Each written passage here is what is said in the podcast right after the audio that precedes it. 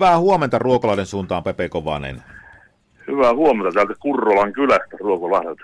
Ja onneksi olkoon Kullervo Linnan säätiön tämänvuotisesta palkinnosta. Oli perjantaina mukana yhdessä Paulu, Paula Koivuniemen kanssa tuota tunnustuspalkintoa hakemassa. Minkälainen tunnelma siellä juhlatilaisuudessa oli? No kyllähän se on tietysti semmoiselle, semmoiselle maalaispojalta aina kun pääsee kaupungissa, pääkaupungissa käymään, niin kyllähän se tietysti pani silmät pyörässä.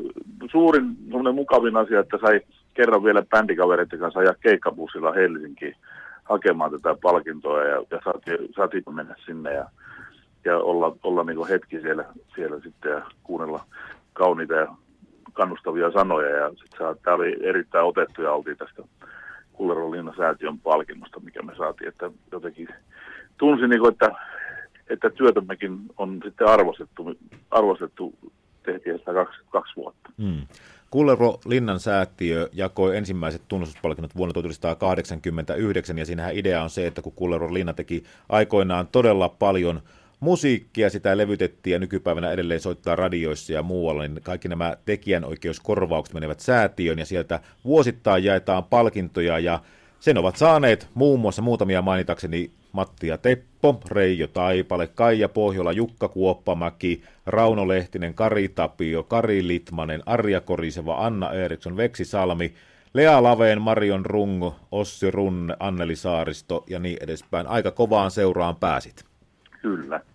Tätä ei ole varmaan, ei ole itse, itse mieltänyt tätä työtä, kun on tehnyt, pakertanut tätä ja matkustanut ympäri Suomen keikkabussilla ja tehnyt keikkoja paljon, niin sitä ei ole niin kuin sillä tavalla ei ole itse osannut niin kuin koskaan nostaa tätä omaa työtä sen arvoiseksi, että voitaisiin palkita jollain tällaisella. Ja sitten, sitten kun se tuleekin tämmöinen juttu, niin kyllä siinä vähän semmoinen fiilis on niin legalaasti tärättänyt otsaa, että hetkinen, tuolla me kumminkin saatu jotain aikaisemmin, koska meitä tällä tavalla muistetaan.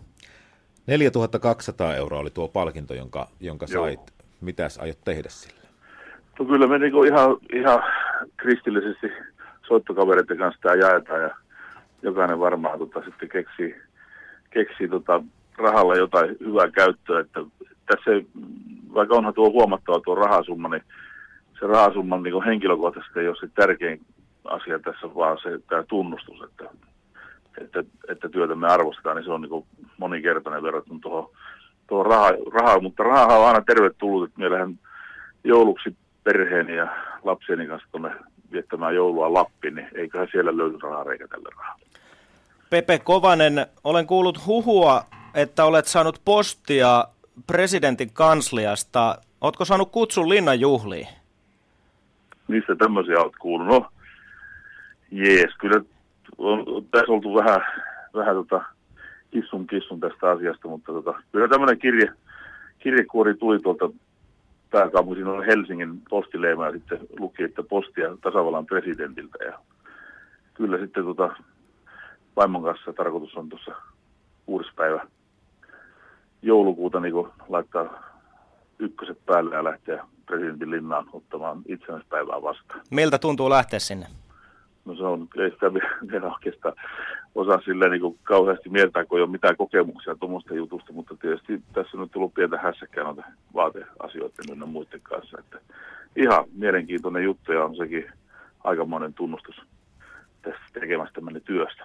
Et kuitenkaan meinaa lähteä tämä Korsuorkesterin esiintymisasu päällä sinne? No en, kyllä me, tota, me laitan seuraavan kerran Korsuorkesterin esiintymisasun päälle sitten, kun tulee täältä ylipäälliköltä, Suomen ylipäälliköltä ja presidentiltä kutsu ylimääräisen kertausharjoituksen sitten laitetaan, laitetaan sotilasvaate päälle, että ei kyllä lähdetä ihan, tota, ihan tummassa juhla-asussa.